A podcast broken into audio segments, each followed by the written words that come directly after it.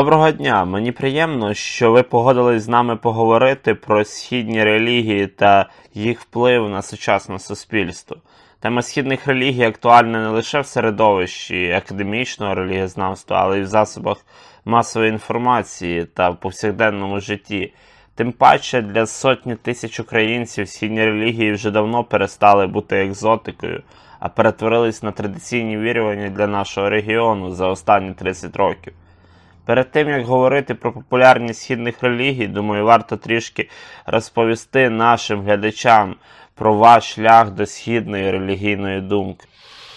Е, Справа в тому, що я зацікавився усім тим, що виходить е, за межі нашого світу у 1975 році. Е, 31 серпня це відбулося. Я тоді почув дуже багато розповідей про те, як мої друзі е, відпочивали по селах. І хтось чув розмови про якісь привідів, які з'являються, хтось побачив е, травників, які лікували людей травами, хтось е, бачив якесь явище незвичайне. І оце все мені розповідали увесь день, 31 серпня. Мені стало дуже цікаво, що ж це таке, як це можна відчути. Е, Як до цього можна доторкнутися? І тоді я почав збирати матеріал. І матеріал збирав до 1981 року. Тоді я прочитав у книжках, що містик е, це людина, яка хоче це вивчити. Вона не кабінетний вчений, вона повинна спостерігати містичні феномени. І тому я почав е, ходити на так звані місця сили, місця, де за легендами з'являлися привіди, місця, де були сховані е, у підземеллях якісь таємні знання. І почав досліджувати ці місця, залишатися там на ніч щось е, спостерігати, щось відчувати. І там я зустрів свого першого вчителя.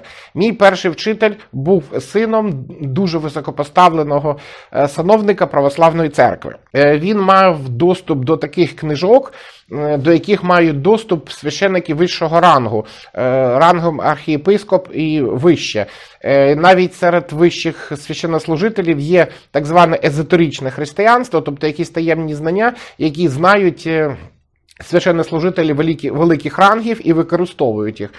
Е, Два роки він мені викладав езотеричне християнство. Коли він це робив, е, в мене були містичні стани, в яких я. е, Відчував, що абсолют це зовсім інше. Мені було цікаво, абсолют джерело світу, як він виглядає. Здавалося, що це не християнська концепція, що абсолют це щось більш глибоке. І тоді, як мене навчали езотеричному християнству на протязі двох років, е, він мене познайомив з іншим вчителем відичним. Про свого вчителя у двох словах. Мій вчитель Свамі Віджам Сатіам, він індус із касти брахманів, народився у місті Пуна, штат Махараштра. Як і більшість брахманів, е, вони виконують не тільки функції священнослужителів, вони виконують також функції світські. Наприклад, вони е, дуже часто відомі вчені. Так само було і з моїм вчителем. Він був історик, він досліджував культури країн е, Південно-Східної Азії. Він працював у містах Аурангабад і Мумбаї.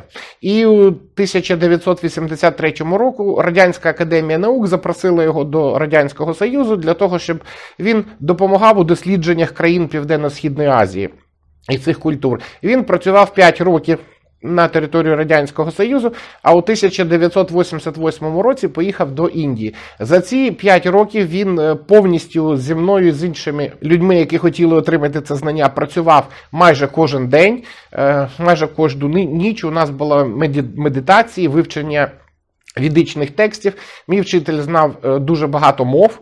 Е, Тому не виникало проблем з спілкуванням, і в 1988 році він повернувся е, до Індії. Саме тоді містичний досвід, е, ви кажете, містичний досвід, я відчув саме у містичному досвіді, що джерело світу, воно схоже саме на те, що викладається у відичній літературі, а саме у Рігведі, 12 глава.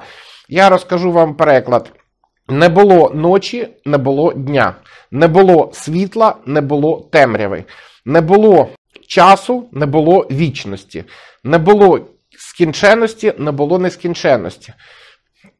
Було тільки щось невідоме одне. Ті, хто живуть на вищому небі, чи знають його? Ні, навіть не знають і вони. І от 12 гл- гл- глава Ригведи е, невідомому божеству. От саме так я і відчував абсолют. Коли знайомився з вашою біографією, я помітив, що у своїх працях ви пишете під псевдонімом Ракріом. Що означає це ім'я, як я розумію, воно має якісь певні ведичні корені. Так, справа в тому, що е, я вчився 5 років у індійського вчителя з вами Віджам Сатям, і від нього отримав посвяту у брахмани. Це цю посвяту спочатку в Індії не визнавали, тому що в багатьох течіях індуїзму кажуть, що потрібно народитися в Індії для того, щоб стати брахманом. Але е, зараз це переглянуто, і дуже багато брахманів з різних країн світу ініційовані, наприклад, тим- тією ж самою свідомістю Кришни та іншими течіями. Тобто зараз визнається, що людина, народжена у іншій країні, може бути брахманом. І коли е, мій вчитель посвятив мене у брахмани, то коли людина стає священнослужителем будь-якої віри, вона змінює ім'я, бере собі духовне ім'я. Тобто це моє духовне ім'я, і тоді я не тільки е, відомий як е, священнослужитель е, індійської відичної традиції брахман, але я підписую усі свої книжки, статті також цим ім'ям. Це ім'я складається з трьох слів. Перше слово це рао. Рао це той аспект абсолюта, який ще світу не з'явився, але з'явиться у майбутньому. Тобто то, що Бог відкриє світу.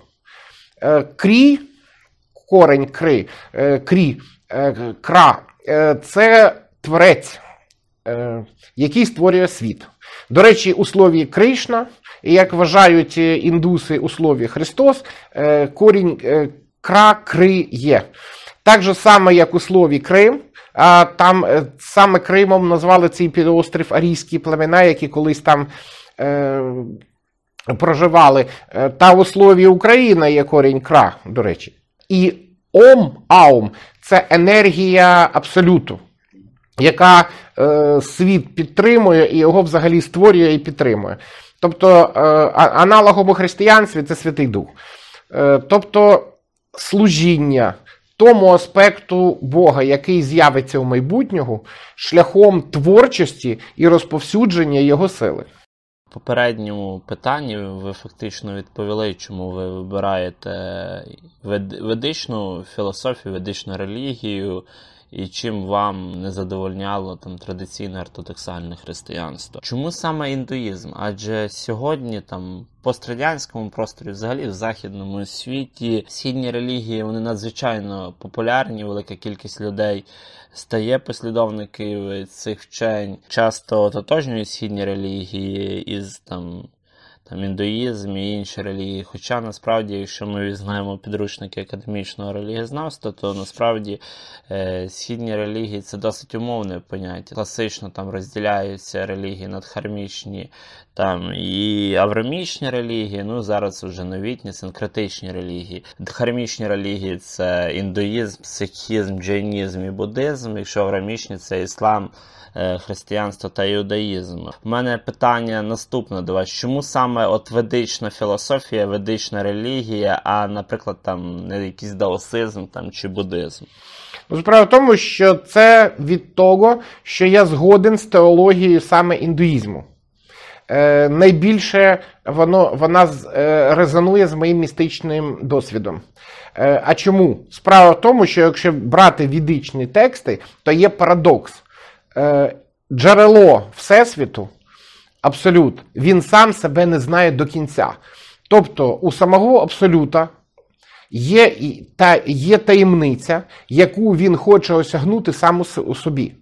Перше, по-друге, е, абсолюта е, має дуже великий потенціал дії, і він увесь свій потенціал дії не проявив. Не виявив, і тому в нього є дві потреби: Е, свою таємницю осягнути власну, і побачити свій потенціал повністю реалізований. Для того абсолют починає творити світи. Світи потрібні для того, щоб, е, дивлячись на своє створіння, абсолют зміг осягнути власну таємницю. Людина е, у цьому розкладі є втіленням абсолюта. Тобто кожен з нас це є втілення Брахмана, е, Божественного Духа. І в кожному з нас, як у втіленні, є така ж сама таємниця. І життя має такий сенс осягнути таємницю власну. Тобто ми люди таємниця, осягнути її. Оце і є сенс життя за відичними традиціями Індії. До речі, такого, такої самої думки е, були і прадавні слов'яни, і, наприклад, шамани, шаманізм у всьому світі також саме має осягнути таємницю свою, таємницю абсолюта. І ці таємниці вони тотожні. Це одна і та сама таємниця. Атман і Брахман тотожні, таємниця людини, таємниця е, Всевишнього також тотожні. І тоді виникає питання: а як осягнути таємницю? А це є тільки один шлях творчість. Тобто знайти в собі щось, що ти хочеш втілити у світ, і втілити це. А далі хочеться втілити не тільки звичайні речі, наприклад, побудувати будинок, зробити сад або квіти виростити, а хочеться е, ще й побачити щось незвичайне. Наприклад, хворіє людина, зробити її здоровою, е, маленький врожай, зробити його великим. І ось це практика, як це зробити. Оце вже індуїзм дає конкретну практику, як це зробити. Усі ритуали індуїзму діють, вони перевірені.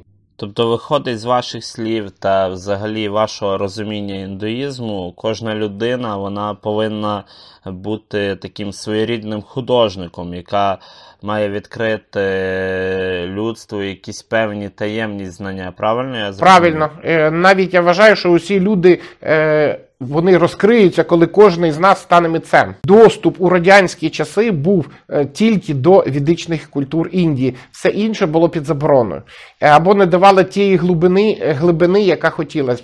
І ось тоді розправа в тому, що словом відичний у літературі та в науці е, називали релігії Індії до 2000 року. Але після 2000 року дуже багато досліджень археологів, етнографів було опубліковано, причому у різних кінцях світу. І заперечувати це ем, не мало.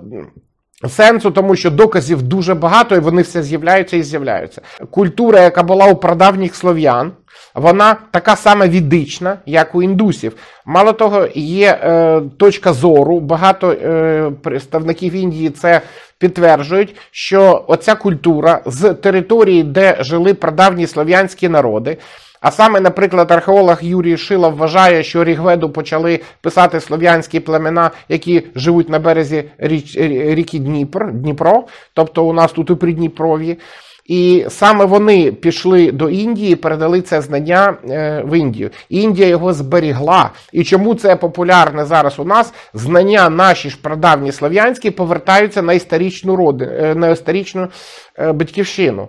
Повертаються на історичну батьківщину. І що це що ще важно? Що з індійського відизму. Індуїзького саме поширилися інші релігії Сходу. Наприклад, Лао Цзи навіть не приховував, що він 20 років прожив у Індії, і все, що він давав у якості даосизму, це індуїзм один до одного. Було брахман, стало дао, було пуруша, стало паньгу. Тобто нічого не змінилося. Практики духовні і магічні такі самі, як в індуїзмі. Ми вивчали це, і навіть наші люди до Китаю робили мандрівки для того, щоб довести це. Мало того, є така національна релігія Японії, як синтоїзм. Е, Японці також визнають, що 60% їхньої національної релігії було також запозичено з індійських відичних текстів. Е, Японія це також визнає. Тобто усі е, релігії Сходу, синтоїзм, даосизм, всі інші, вони мають за корінь індуїзм, так само, як і буддизм. І тоді вже вчені зробили так зробили. Вони вже не кажуть, що відичні традиції Індії вже є термін е, релігії відичної групи або духовні вчення. Відичної групи, і до цього входить так багато релігій до цього відичного корня, що якщо подивитися, скільки людей на землі сповідує це, то кожна третя людина на планеті сповідує якусь відичну віру.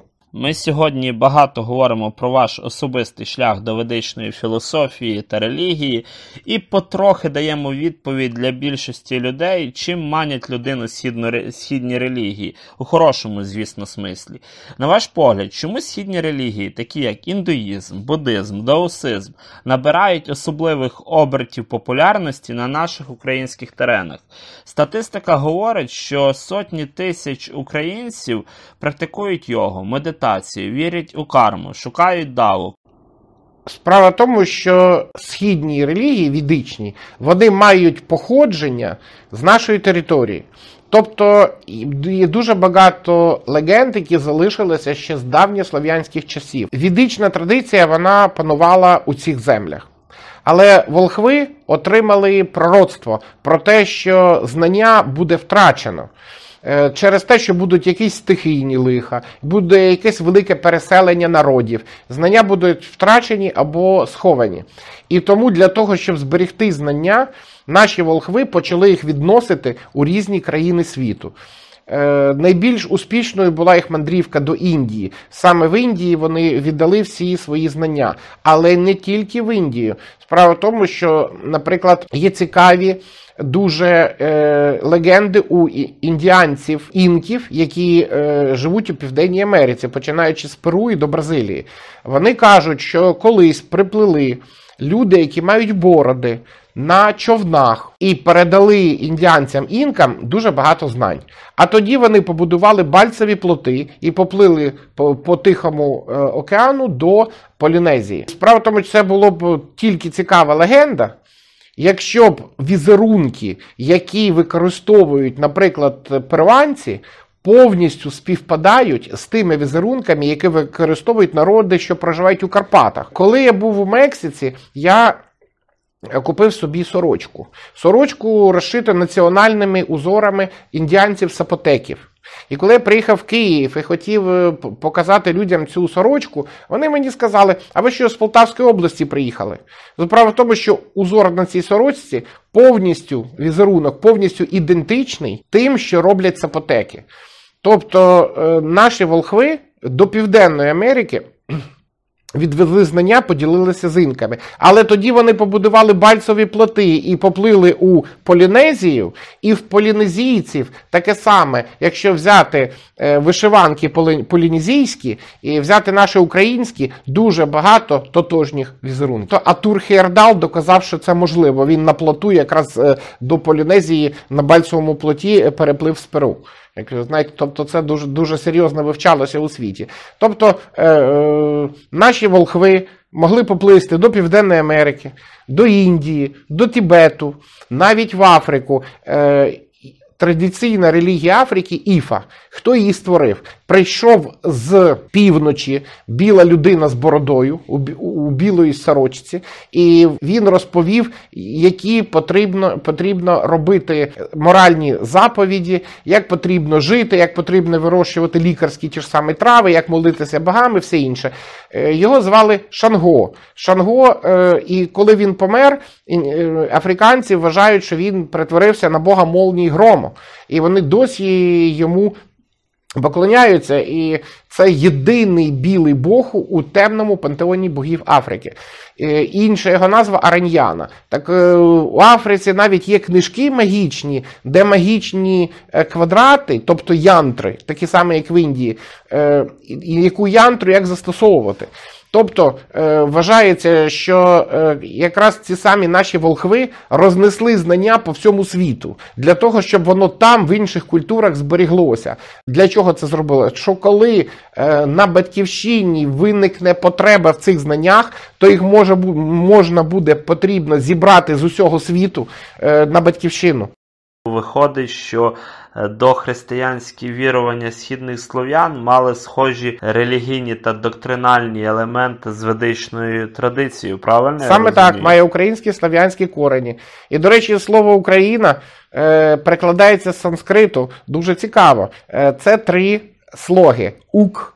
Е, слог ук це скорочення від слова ануграштам, благословення. Кра творець, той, хто створив світ. Яна е, домівка. Наприклад, Нараяна домівка усіх людей. Е, домівка, тобто благословенна домівка, де живе творець світу. Тобто, так перекладається Україна з санскриту. На це звернув увагу е, ще при е, імперії царській е, відомий санскритолог Біловський. І Біловського ніхто не заважав йому це говорити, всі погоджувалися з ним. Е, Що слово Україна дуже давнє, вона має санскритський корінь. Як ви думаєте, які східні релігії будуть в найближчі роки домінувати в Україні та інших країнах пострадянського простору? Ну, індуїзм традиційно. У нас дуже багато людей, які цікавляться цією культурою і дуже серйозно сповідують її. Друге, це ті люди, які відроджують е, дохристиянські відичні вірування слов'янські. Це також дуже сильно збільшується, і може навіть їх буде дуже багато. Е, так, даосизм має популярність, буддизм має популярність. І е, те, що побудовано на східних релігіях, в східних релігіях є така е, течія, як магія. Я про, про це хочу розповісти. Справа в тому, що е, у нас магія стала якоюсь фольклорною. Тобто якісь там відьми літають на мітлах вночі, молоко крадуть і таке інше. Це справа, це вже народний фольклор. Е, Що таке відьма? Богиня відьма, відьма стоїть на берегу Ганга в Індії. Мати від, мати, відична мати, мати, яка знає знання. Тобто це жінка, яка може за, допомогою таємних знань зберегти свою сім'ю, свій род, своїх дітей від е, всіляких неприємностей і дати можливість роду жити, виживати і е, роз, е, розмножуватися, розгортатися у просторі і часі. Що таке взагалі, звідки пішло слово мага? Справа в тому, що абсолют дає свою енергію, вона виходить від е, джерела всього. Аді Брахман дає енергію. Ця енергія вона має різну назву: прана, махапрана. То правильніше було б магапрана, тому що в санскриті е, те, що е, частіше передається як буква Х, воно більш схоже на тверде українське Г. Тобто правильно не маха лакшмі, а мага лакшмі. Е, Тобто мага-прана, прана, е, брахмаджоті, мана. І одне е, з назв оцієї енергії, яка від абсолюта йде, мага. Християнський аналог Святий Дух е, цієї енергії це таке ж саме золоте світло. Оця мага, ця енергія, вона є двигуном всього, що коїться в нашому всесвіті. Дає життя людині, дає життя тварині, дає е, життя рослині, дає здоров'я, дає довголіття і таке інше. І цією е, силою мага, яка якраз і володіють брахмани, вони повинні їх закликати з усесвіту від абсолюту і передавати людям вже тому на здоров'я, тому. е, щоб вдача була і таке інше. Тобто це храмова, храмове богослужіння, яке дозволяє знати закони і керувати енергією мага. Ось що таке була магія, і зараз є у східних релігіях. І це зовсім не те, е, про що у нас плітки ходять.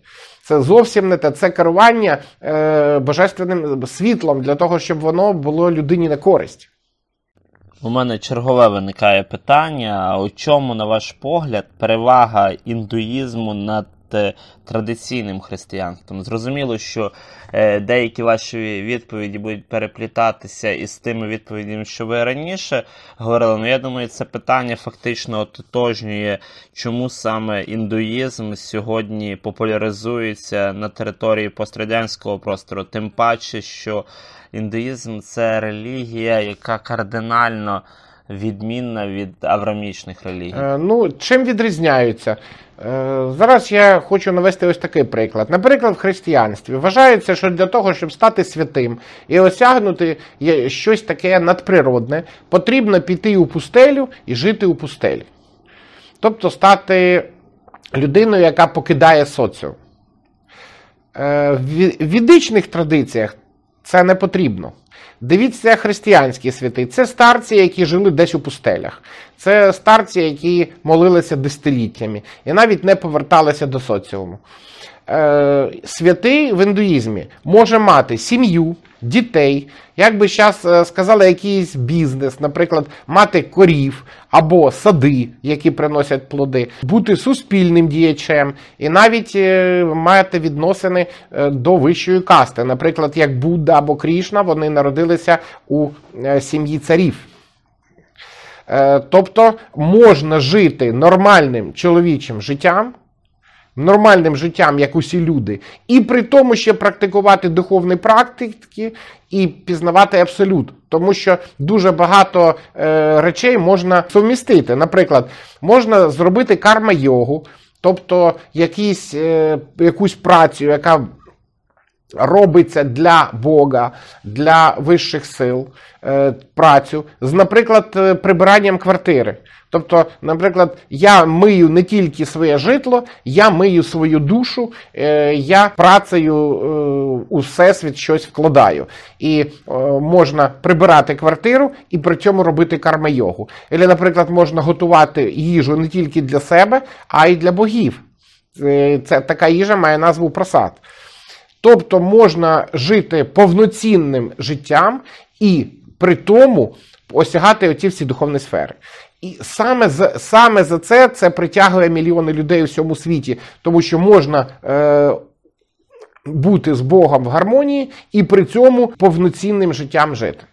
Е, В традиційній релігії, наприклад, християнства, е, вони, до речі, е, Ісус Христос в Пхавіща Махапурані було сказано, що Він прийде. Про- Було пророцтво Пхавіща Махапурани про Ісуса Христа. І справа в тому, що перш, первісне християнство, е, залишки якого ще залишилися на Близькому Сході, або, наприклад, у такій церкві, як Катакомбна, воно було зовсім не таке християнство, як зараз. Е, Справа в тому, що е, Біблію, яку ми е, зараз читаємо на слов'янських перекладах, вона не відповідає тій Біблії, що насправді написана на на арамейській мові. Наприклад, всім знайоме ось це, що легше верблюду війти в голку, в вушку голки, ніж багатію у царство небесне. Але у арамейському тексті нема слова верблюд, там є слово канат. Тепер точний перевод канату. Ілі, чи, наприклад, святий Єренім при перекладі Біблії Вульгати е, Мойсей вийшов з гори Синай і лице його сяяло. Слово сяяло перевів як було рогате. Тому ви можете бачити в будь-якому католицькому соборі статую рогатого Мойсея. Е, Досі ще. І таке інше. Якщо почитати, що святий Єронім переклав, то навіть християнські теологи кажуть, що краще він не перекладав взагалі. Е, І ми маємо зараз е, справу не з справжнім християнством, а з його спробою його перекладу. Розумієте? Ось тому такі е, і е, перші християни могли дуже багато робити чудес. І дійсно робили, могли, могли і, і русла річок виправляти, могли гори передвигати, могли, могли зціляти людей. Сучасні священники цієї релігії цього не можуть, тому що знання втрачене, втрачене і ще у 12-13 столітті. І зараз ми маємо е, справу більш з фантастикою, ніж з релігією. І люди по всьому світу це вже починають е, розуміти. І справа в тому, що християнство це буде ось само осягнуло. Його священнослужителі зрозуміли, що вже як далі не буде. І вони ініціюють трансформу цієї традиції. Ініціюють трансформу, тому що це єдиний вихід, щоб вона взагалі вижила. Що, на вашу думку, стало причиною популярності йоги та інших практик у нашому суспільстві? І чи дійсно йога та медитація допомагає духовному розвитку та фізичному здоров'ю? Е, Що є в ведичних традиціях медитація? Медитація, справжня медитація, не те, що зараз е, якісь люди вимагають, пробують видати за медитацію. Справжня медитація це спроба осягнути абсолют. Тобто це купання свідомості у чомусь вищому, що її розширює.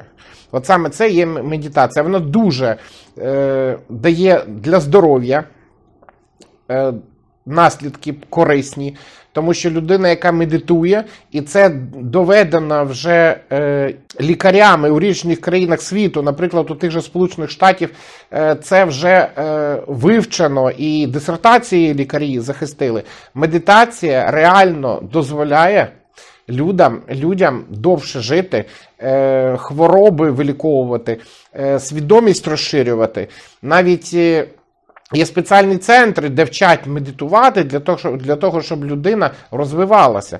Ну, справа в тому, що дійсно е, у, у космосі є енергія. Та сама енергія, яку наша свідомість використовує, щоб працювати. Е, Коли ми беремо більше цієї енергії з космосу, свідомість розширюється. Це інтелектуальний прорив, творчий прорив і прорив по здоров'ю.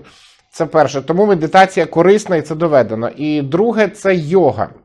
Йога, як це поясняються? Наприклад, та сама йога, що в нас популярна, це асани. Асани, е, що це таке може бути? Справа в тому, що в тому ж самому всесвіті є дуже багато енергії, тих же самих електромагнітних. І у кожної енергії є своя е, довжина хвилі. І тому, якщо тіло має різні е, позиції, то воно сприймає іншу довжину е, енергетичної волни. Енергетичної хвилі. Тобто енергетичні хвилі від кожної пози залежить, які, е, якою довжиною хвилі приймає наш організм. І тому це дійсно е, може е, корисно впливати на здоров'я. Ми з вами от поговорили про користь йоги та медитації для людей. У мене виникає от питання: на ваш погляд, чи може людина, яка ходить там у християнську якусь церкву, практикувати кардинально різні релігійні практики? Наприклад, пішов православний на літургію, помолився, прийшов з літургії, пішов в буддійський там, наприклад, дацан, зробив там медитацію, повернувся, пішов е, в крішнаїцький храм, почав молитися Богові Крішни. Чи можливо поєднувати традиції, які неможливо поєднати в плані там якогось е, релігійного світогляду?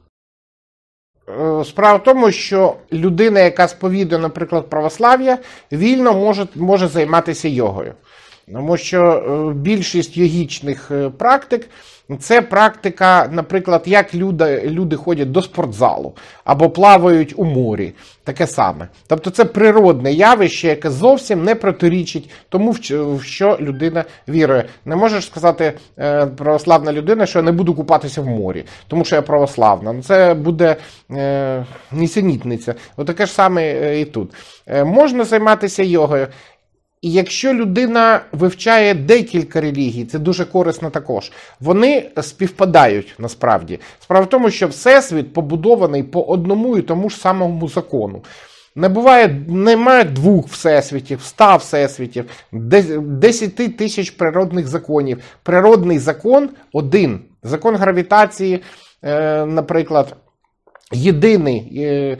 Е, І релігії, які існують, вони відображають справжні природні закони. І тому, чим більше ти вивчаєш різні релігії, порівнюєш між собою, тим більше ти бачиш за ними оці самі природні закони. Тобто, наприклад, це не тільки е, воно не заважає, воно навпаки розвиває свідомість. Не обов'язково, щоб ти там притримувався того чи іншого вірування, там або ходив до того чи іншого храму чи брахману. Просто потрібно визнати, що є щось таке, наприклад, якийсь абсолют, щось незбагнене, що творить у цей світ, є джерелом цього світу. І визнати це цього досить. І можна практикувати в неконфесії. І наостанок е, хочу задати вам таке питання. Ми з вами сьогодні багато говорили про феномен ведичної релігії, про такі явища, як медитація, йога, віра е, сучасних людей в Західній Європі, в Україні, в пострадянському просторі, у карму, е, популярність різних східних практик.